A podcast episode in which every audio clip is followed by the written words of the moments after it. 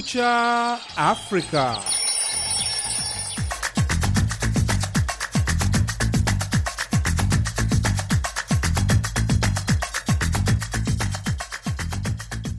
Hii ni idhaa ya Kiswahili ya Sauti ya Amerika, VOA, ikitangaza kutoka Washington DC.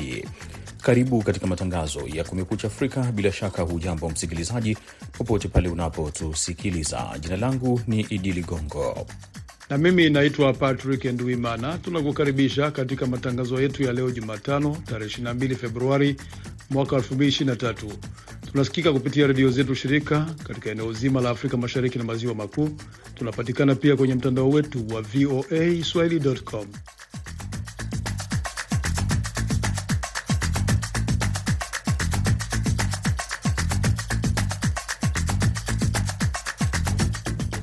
Rais wa Marekani Joe Biden akiwa katika ziara yake ya Warsaw, Poland, ametetea usaidizi wa mataifa ya magharibi kwa Ukraine kukabiliana na uvamizi wa Rusia na kusisitiza kwamba hautasimama huku Rusia ikitangaza kujitoa katika mkataba wa kudhibiti silaha za nyuklia.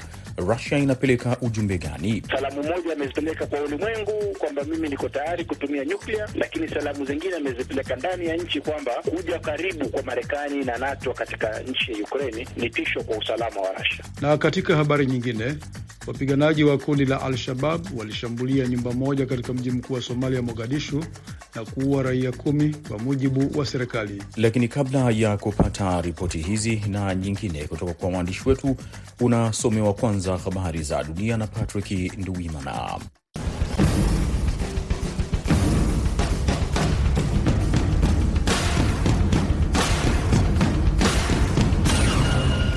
Rais wa Marekani Joe Biden akiwa katika mji mkuu wa Poland, Warsaw, Jumanne usiku alitetea kwa nguvu juhudi za mwaka mzima za ushirikiano wa nchi za magharibi kuisaidia Ukraine kukabiliana na uvamizi wa Russia na kuapa kwamba ushirika huo hautakoma. Mwaka mmoja uliopita, dunia ilikuwa inaamini kwamba Kiev itaanguka. Biden aliuambia umati wa zaidi ya wa Wapoland elfu kumi waliokusanyika nje katika jengo la Royal Castle. Kweli nimetoka hivi punde kutembelea mji wa Kiev na ninaweza kuripoti kuwa Kiev inasimama imara, inasimama imara na muhimu zaidi, inasimama huru. Biden ameahidi kwamba msaada kwa Ukraine hautasitishwa na NATO haitagawanyika. Ukraine kamwe haitashindwa na Russia, alitangaza akisema muungano huo una dhamira zaidi kuliko hapo awali ya kuipa Ukraine zana na misaada ya kibinadamu kuisaidia kujihami dhidi ya Russia. Rais wa Ukraine Volodymyr Zelensky Jumanne ameishtumu Russia kwa kuwaua kikatili raia katika mji wa kusini wa Kherson kufuatia shambulio la kombora lililosababisha vifo vya watu watano na wengine kumi na sita kujeruhiwa. Kituo cha magari, maeneo ya makazi, jengo la ghorofa nyingi na kituo cha usafiri wa umma vilishambuliwa, Zelensky alisema kwenye mtandao wa kutuma ujumbe wa Telegram. Ameongeza kuwa jeshi la Russia linashambulia vikali kwa makombora mji wa Kherson kwa mara nyingine linaua raia bila huruma. Russia ilikanusha kuwalenga raia. Ukraine iliuteka tena mji wa Kherson mwezi Novemba mwaka jana baada ya miezi minane ukiwa chini ya udhibiti wa Russia na kulazimisha wanajeshi wa Russia kuondoka katika mji mkuu pekee wa mkoa waliouteka tangu kuivamia Ukraine tarehe 24 Februari mwaka jana. Lakini mashambulizi ya makombora ya Russia kwenye mji huo yanaendelea. Wapiganaji wa kundi la Al-Shabab walishambulia nyumba moja katika mji mkuu wa Somalia, Mogadishu, Jumanne na kuua raia kumi kwa mujibu wa serikali. Idi Ligongo anaarifu zaidi. Uvamizi huo ulifanyika majira ya saa nane mchana kwa saa za huko katika wilaya ya kaskazini ya Abdi Azizi, serikali ilisema na kuongeza kuwa raia watatu wamejeruhiwa. Imeongeza kusema kwamba vikosi vya usalama viliwaokoa na kuwatoa raia wengine kwenye nyumba hiyo na majengo mengine ya karibu wakati wa shambulizi. Kundi la Al-Shabab ambalo lina uhusiano na Al-Qaida lilitangaza kuhusika na shambulizi hilo. Mwanajeshi aliyetajwa kwa jina la Muhamed Ali ambaye alikuwepo eneo hilo alisema washambuliaji walivamia jengo baada ya kulipua lango kuu kwa vilipuzi. Amesema wanajipanga kushambulia nyumba wanazoishi raia baada ya kushindwa katika uwanja wa mapambano. Katika miezi ya hivi karibuni, jeshi la Somalia na wanamgambo wa koo wamekomboa sehemu kadhaa za maeneo kutoka kwa wanamgambo hao katika operesheni inayosaidiwa na mashambulizi ya anga ya Marekani na vikosi vya Umoja wa Afrika kinachojulikana ATMIS. Lakini Al-Shabab ambayo imekuwa ikipigana na serikali tangu 2007 bado inadhibiti sehemu mbalimbali za nchi ambako wamefanya mashambulizi mengi ya kulipiza kisasi nchini humo na katika nchi jirani. Katika shambulio baya zaidi la Al-Shababu tangu mashambulizi dhidi yao kuanzishwa mwaka jana, watu 121 waliuawa katika milipuko miwili ya mabomu yaliyotegwa kwenye gari katika wizara ya elimu mjini Mogadishu mwezi Oktoba. Unaendelea kusikiliza matangazo ya Kumekucha Afrika kutoka Washington DC. Watu wanaoshukiwa kuwa wanamgambo wa Kiislamu wameua wanajeshi 15 katika eneo la kaskazini mwa Burkina Faso lenye ukosefu wa usalama, siku tatu baada ya shambulio la kushtukiza kuua wanajeshi 51, vyanzo vya usalama vimesema Jumanne. Kambi ya kijeshi katika mji wa Tin Akof katika mkoa wa Udalan karibu na mpaka na Mali ilishambuliwa vikali Jumatatu jioni, chanzo kimesema kikitoa idadi ya 15 waliouawa huku wengine wakitoweka. Jeshi la nchi kavu lilifanya shambulizi la kujibu kwa ushirikiano na jeshi la anga na kuua magaidi kadhaa, chanzo hicho kimeongeza. Chanzo cha pili cha vikosi vya usalama kimethibitisha shambulio hilo na kutoa idadi ya watu 19 waliouawa na wengine kadhaa kutoweka. Shambulio hilo baya linajiri wakati taifa hilo la Sahel likiwa bado linatikiswa na shambulio baya la kushtukiza Ijumaa iliyopita karibu na mji wa Deu, pia katika mkoa wa Udalan. Wanajeshi 51 walifariki na wanamgambo wa Kiislamu 160 kuuawa katika shambulio hilo na baadaye, kulingana na takwimu za jeshi. Walinda usalama watatu wa Senegal wa kikosi cha Umoja Mataifa nchini Mali waliuawa Jumanne wakati msafara wao ulipokanyaga bomu lililotegwa kando ya barabara katika eneo la katikati mwa Mali ambako wanamgambo wa Kiislamu hufanya mashambulizi yao, Umoja wa Mataifa umesema. Msafara wa kikosi cha MINISMA ulikanyaga bomu la kujitengenezea, MINISMA imesema kwenye Twitter na kutoa idadi ya awali ya wanajeshi watatu waliofariki na wengine watano kujeruhiwa vikali. Mali inakabiliwa na uasi wa miaka 11 wa wanamgambo wa Kiislamu ambao umeua maelfu ya watu na kulazimisha maelfu ya wengine kuhama makazi yao. Afisa wa Umoja Mataifa ambaye hakutaka jina lake litajwe amethibitisha kwamba walinda usalama hao walikuwa wa kikosi cha Senegal kinachoshiriki kwenye tume ya MINISMA.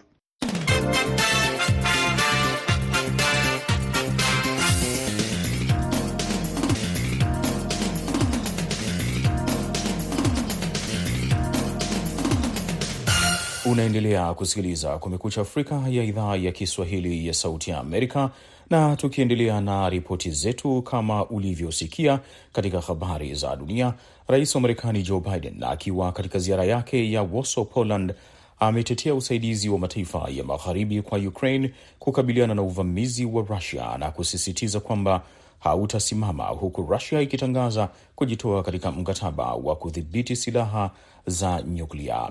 Kutokana na haya, mwenzangu Sande Shomari amezungumza na mchambuzi wa masuala ya kisiasa na kidiplomasia Amin Mwidau, na kwanza akataka kujua kile ambacho kimetokea kwa ziara ya Rais Joe Biden kwenda Poland kunatoa tafsiri gani? Nafikiri kwanza ni ni wakati wenyewe, wakati wenyewe ni mwaka mmoja tangu uvamizi wa Russia katika Ukraine. Kwa hiyo ilikuwa ni kuadhimisha. Kwa hiyo jambo lake kubwa lilikuwa ni kuweka wazi malengo ya nchi za magharibi kwamba kuweza kujimudu kwa Ukraine kupigana na Russia kwa mwaka mmoja ni ushindi wa kutosha. Pengine Amin Mwidau, hii kwa Poland hasa na watu wake e, ina maana gani? Wajua, Poland mbali na kwamba ni ni mmoja wa wanachama wa, wa NATO, kuna wakimbizi zaidi ya milioni moja na laki tano waliotoka Ukraine ambao wako Poland. Kwa hiyo ni nchi ambayo kwa sasa inahitaji usaidizi mwingi, mbali na kwamba ni nchi yenye kutoa usaidizi wa kijeshi na kihali na mali. Kwa hiyo kuja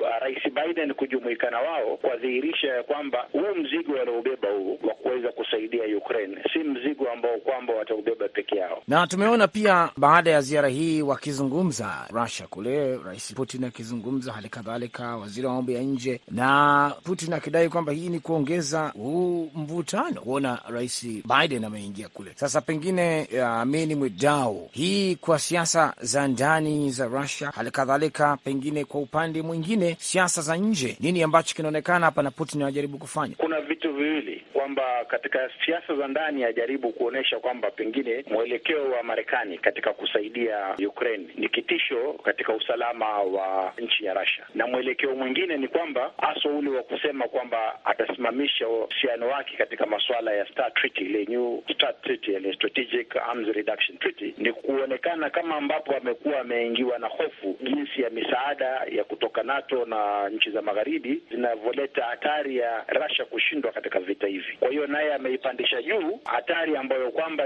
yaweza ikaikumbwa ulimwengu na Uropa kwa jumla, kwamba yuko tayari kutumia silaha hatarishi kama zile za nyuklia kumaliza vita hivi. Kwa hiyo kuna salamu moja amezipeleka kwa ulimwengu kwamba mimi niko tayari kutumia nyuklia, lakini salamu zingine amezipeleka ndani ya nchi kwamba kuja karibu kwa Marekani na NATO katika nchi ya Ukraini ni tisho kwa usalama wa Russia. Kutoa kauli hii kunaweza kusababisha kubadilika kwa msimamo wa baadhi ya nchi kwenye suala hili zima la siasa za upunguzaji wa silaha za nyuklia. Kuna uwezekano mkubwa kwamba kuna baadhi ya nchi ambazo pengine zinahofia kwamba kuendelea kwa vita hivi kwaweza kusababisha vita vya kinyuklia vyaweza vikaingilia kati, na kama Russia walivyozungumza, wamesema kwamba wamesimamisha kujihusisha katika mkataba huo wa kujitoa, basi hiyo kusimamisha ni kutia kuweka mwanya wa kidiplomasia. Kwa hiyo ziko nchi ambazo kwamba ni marafiki wa wa Russia kwa sasa kama vile nchi za China, nchi za India, Brazil, South Africa. Hizi ni nchi za BRICS, na bila shaka hiyo itakuwa ni mwanya kwa watu kama wao kuingilia kati mswala huu katika nyanja za kidiplomasia. Ni Amini Mwidau akizungumza na VOA kutoka Toronto, Canada.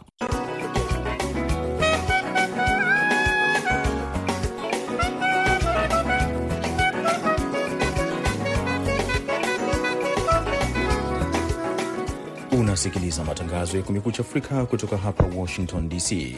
Patrick Nduwimana anaendelea kusomea habari zaidi za dunia.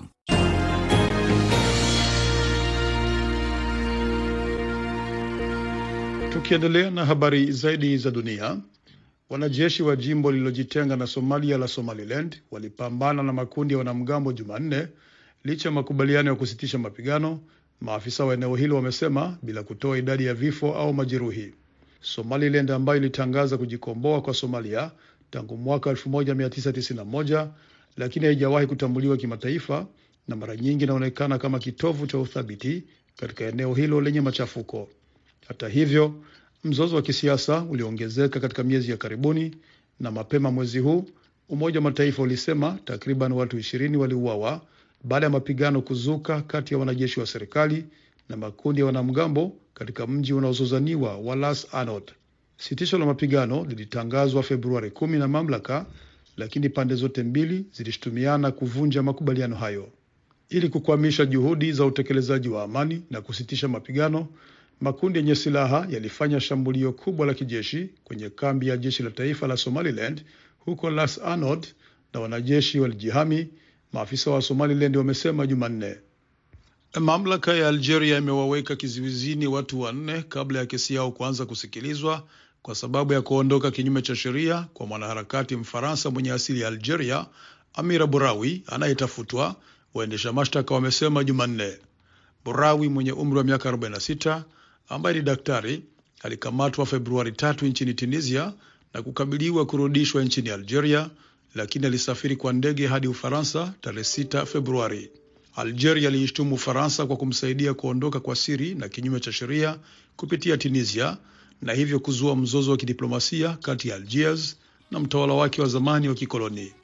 Waendesha mashtaka wa Algeria wamesema Jumanne aliondoka kinyume cha sheria kwa msaada wa mtandao wa uhalifu unaojumuisha dereva wa teksi, mwandishi wa habari, mlinzi wa mpaka na ndugu zake.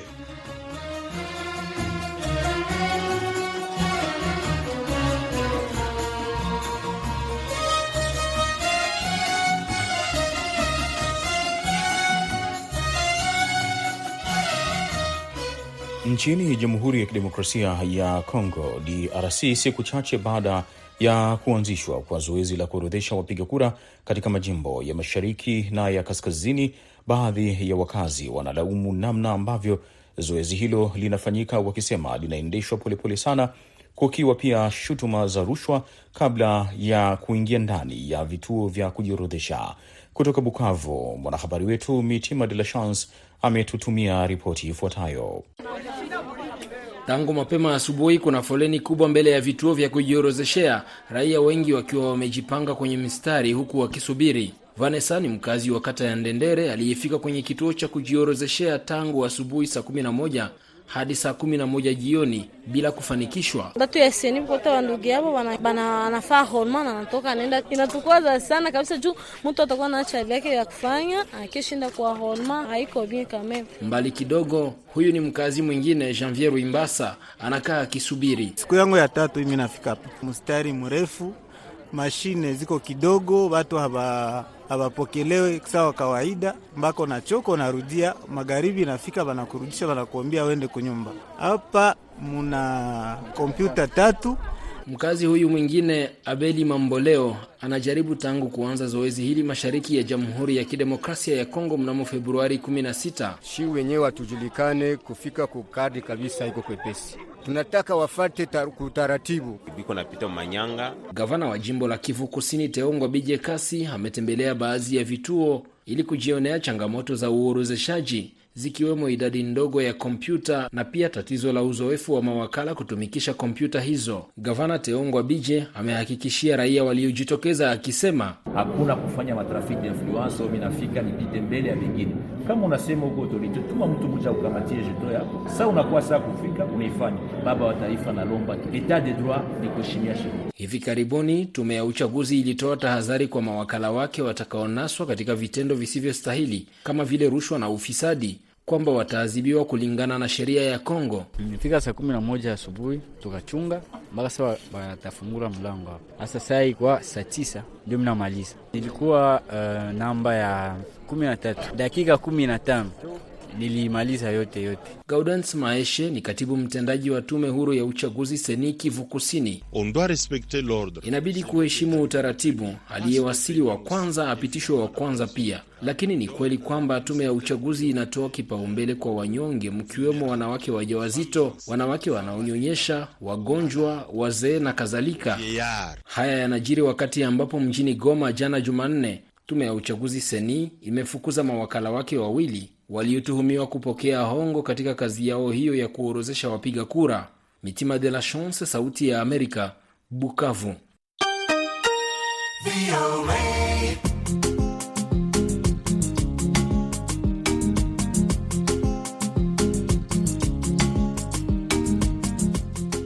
Hiyo unasikiliza ni Kumekucha Afrika ikitangaza kutoka Washington DC. Ripoti mpya iliyotolewa nchini Afrika Kusini inasema kiwango cha msingi cha watoto cha kujua kusoma kimeshuka tangu kuanza kwa janga la COVID-19. Licha ya serikali kuwapa kuboresha kiwango cha kusoma, ripoti inasema zaidi ya asilimia 30 ya watoto wa Afrika Kusini wanaoingia darasa la pili hawafahamu herufi na wanafunzi wengi wa darasa la nne wanashindwa kusoma kwa kawaida. Baadhi ya shule binafsi zinajitahidi kubadili mwenendo huu kama anavyoripoti Yan Bolman kutoka Johannesburg, Afrika Kusini, na Ligongo anaisoma ripoti yake. Ripoti mpya iliyotolewa na mwanachama wa jopo la kusoma Afrika Kusini ifikapo mwaka elfu mbili na thelathini imegundua kwamba idadi ya wanafunzi wa darasa la nne ambao hawana mbinu nzuri za kusoma imeongezeka kwa asilimia 82 kutoka kiwango ambacho kilikuwa tayari juu cha asilimia 78 miaka saba iliyopita. Kukabiliana na hali hii, baadhi ya shule binafsi zinatumia muda zaidi wa hadi asilimia 25 katika kusoma na kuelewa. Wahida Tolbert Mbata ni mkuu wa shule ya Kogololo Academy. We've had students from both government schools, private schools, your formal model C schools and tumekuwa na wanafunzi kutoka shule zote za serikali na binafsi. Tunachokiona ni kwamba wanafunzi wanapokuja katika mazingira yetu ya kusoma, karibu wote hushindwa kusoma tena hata herufi. Kwa hiyo inatubidi turejee nyuma na inatubidi tuwafundishe wale wa darasa la pili, la sita, wakati mwingine hata la nane, namna ya kuchanganya maneno.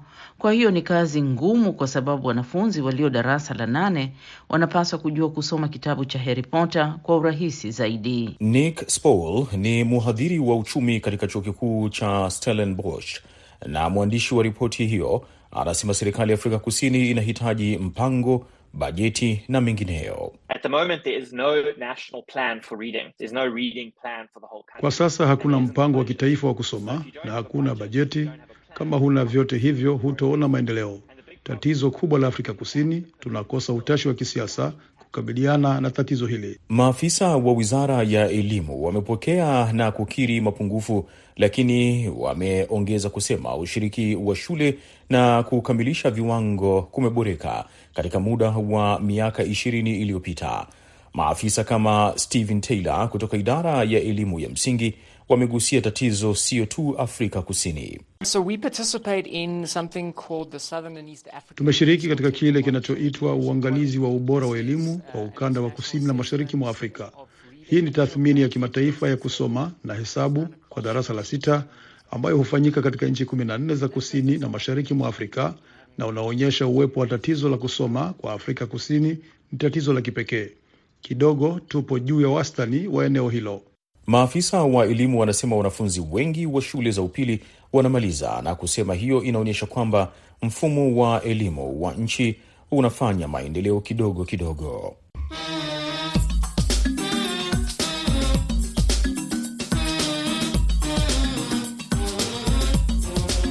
Idhaa ya Kiswahili ya Sauti ya Amerika sasa inakuletea jukwaa la vijana.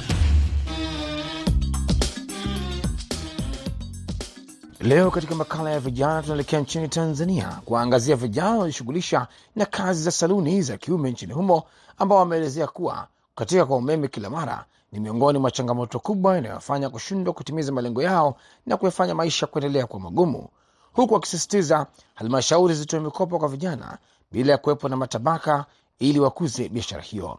Mwandishi wetu wa Dar es Salaam, Amri Ramadhan, ametuandalia makala ifuatayo. Ukosefu wa ajira kwa vijana imekuwa ni sentesi iliyozoeleka katika masikio ya walio wengi, licha ya serikali kuendelea kuwatupia lawama vijana kwa kusema hawataki kujiajiri au wanachagua kazi, huku wao wakiona serikali inatafuta kichaka cha kujifichia, kwa vile hata wale walioamua kujiajiri wanasema hakuna mazingira rafiki ambayo serikali yao imeyaweka zaidi ya kuchukuliwa hata kile kidogo wanachokichumia juani. Miongoni mwa ajira inayowapatia riziki baadhi ya vijana ni saluni, shughuli ambayo ufanyaji wake hutegemea umeme kwa kiwango kikubwa, na pindi unapokosekana huacha masononeko na kuiona kazi sawa na patapotea. Faustini Semoni ni kinyozi anayeishi Kamanga jijini Mwanza, anasema unaweza kuanza asubuhi ukawa hauna chochote, na ikafika usiku biashara imeanza kuchangamka, umeme nao ukakatika. Yani inakuwa kama vile hujafanya kazi tu siku nzima, na asubuhi na penyewe hivyo hivyo, unaweza ukaamka asubuhi hamna umeme, afu biashara ndio inataka ichangamke. Sasa umeme hamna, inafika tena usiku kwenye mida ya saa nne usiku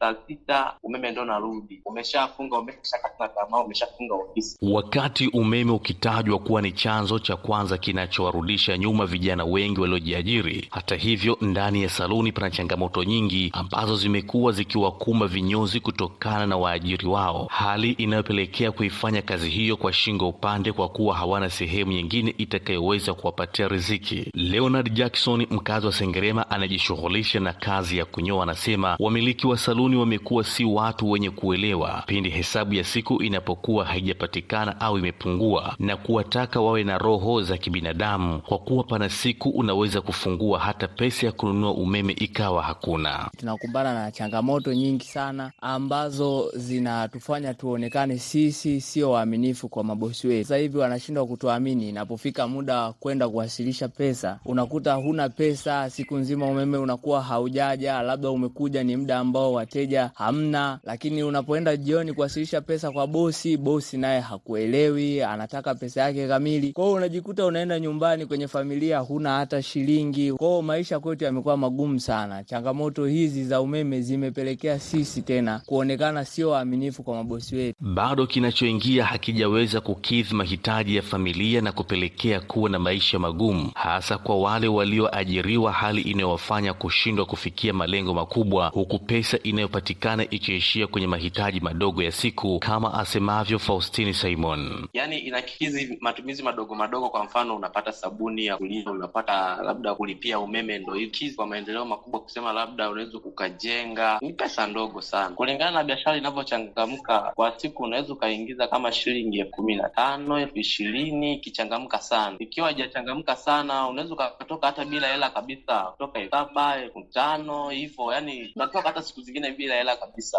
Licha ya serikali kutoa mikopo kwa vijana, bado vijana wengi wamekuwa wakilalamikia kukosa mikopo hiyo kwa kiasi kikubwa, wakisema fedha hizo zimekuwa na matabaka, hasa kwa vijana wa chini. Kumekuwa na mazingira magumu kwao kuzipata pindi wanapotuma maombi. Emmanuel Subi, miongoni mwa vinyozi toka Mwanza, anasema hela inakuja inakomea wilayani, lakini huku inashindwa kufika. Ni changamoto na yenyewe vile. Sawa, sisi tunashindwa kujaliwa kwa mambo wote. Watu wale wako juu ndo wanajikuta wanapata hela, sisi tulikuwa tu chini tunashindwa kupata hela. Hata hivyo, vijana wakiwa ndiyo nguvu kazi ya taifa, wanaendelea kuhimizana katika uwajibikaji na kutokukata tamaa kwenye majukumu yao, na kile kidogo wanachokipata kukiwekea akiba ambayo itaweza kuwasaidia pindi hali inapozidi kuwa ngumu, huku wakiamini kesho yao itakuwa nzuri kuliko ilivyo sasa. Abdallah Maduda ni kinyozi kutoka Kibaha picha ya ndege, anasema kubwa zaidi ambalo naweza nikawashauri vinyozi wenzangu, kwa sababu changamoto siku zote huwa hazikimbiliki, na unapokutana na changamoto dawa yake ni kupambana nazo ili kuweza kuzisuluhisha. Kwa hivyo basi, tuwe na utaratibu basi wa kusevu pesa, yani tuweke hela kwa ajili ya jambo fulani, kwa maana tuwe na malengo katika kazi ambayo tunaifanya. Waswahili husema uoga katika mafanikio ni sawa na umaskini. Kama serikali haitoshiriki kivitendo katika nyanja zote za maendeleo kuweza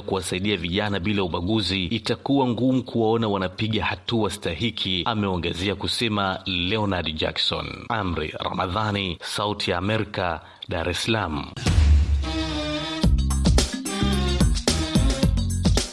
Matangazo ya Kumekucha Afrika pia yanasikika kupitia redio mbalimbali washirika wetu zikiwemo Nuru FM Iringa, KFM Songea Tanzania, Redio Tumaini Kipese, Redio Sango Malamo Bunia DRC, Sayare Redio Eldoret Kenya, Sauti ya Mwananchi Nakuru na UBC Redio Uganda.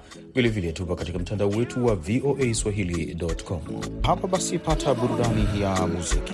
Sikiza kuna mahaba yeah. Mahaba mapenzi ya mkataba mpaka kufa yamekwisha, kinemo kiona hema, mapenzi yanachosha yanafuja raha, nafsi yangu inasema bora nimpende tu aloniza, uchungu wa kulia daily, mapenzi alinifanya nisile, sina kumbukumbu ile kwamba ulinikosha no. Uchungu wa kulia daily, mapenzi alinifanya nisile, sina kumbukumbu ile. Msikilizaji unayejiunga nasi hivi sasa, unasikiliza matangazo ya Kumekucha Afrika na ufuatao ni muktasari wa habari unaosomwa na Patrick Nduwimana.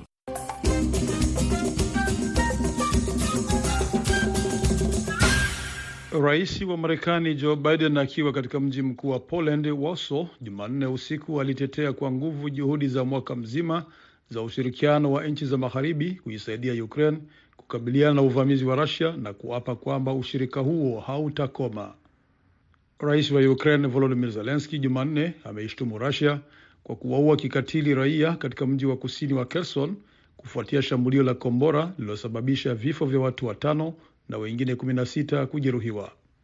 Wapiganaji wa kundi la Al-Shabab walishambulia nyumba moja katika mji mkuu wa Somalia, Mogadisho, Jumanne na kuua raia kumi kwa mujibu wa serikali. Watu wanaoshukiwa kuwa wanamgambo wa Kiislamu wameua wanajeshi 15 katika eneo la kaskazini mwa Burkina Faso lenye ukosefu wa usalama siku tatu baada ya shambulio la kushtukiza kuua wanajeshi 51, vyanzo vya usalama vimesema Jumanne. Na walinda usalama watatu wa Senegal wa kikosi cha Umoja wa Mataifa nchini Mali waliuawa Jumanne wakati msafara wao ulipokanyaga bomu lililotegwa kando ya barabara katika eneo la katikati mwa Mali ambako wanamgambo wa Kiislamu hufanya mashambulizi yao, Umoja wa Mataifa umesema. Wanajeshi wa jimbo lililojitenga na Somalia la Somaliland walipambana na makundi ya wanamgambo Jumanne licha ya makubaliano ya kusitisha mapigano, maafisa wa eneo hilo wamesema, bila kutoa idadi ya vifo au majeruhi.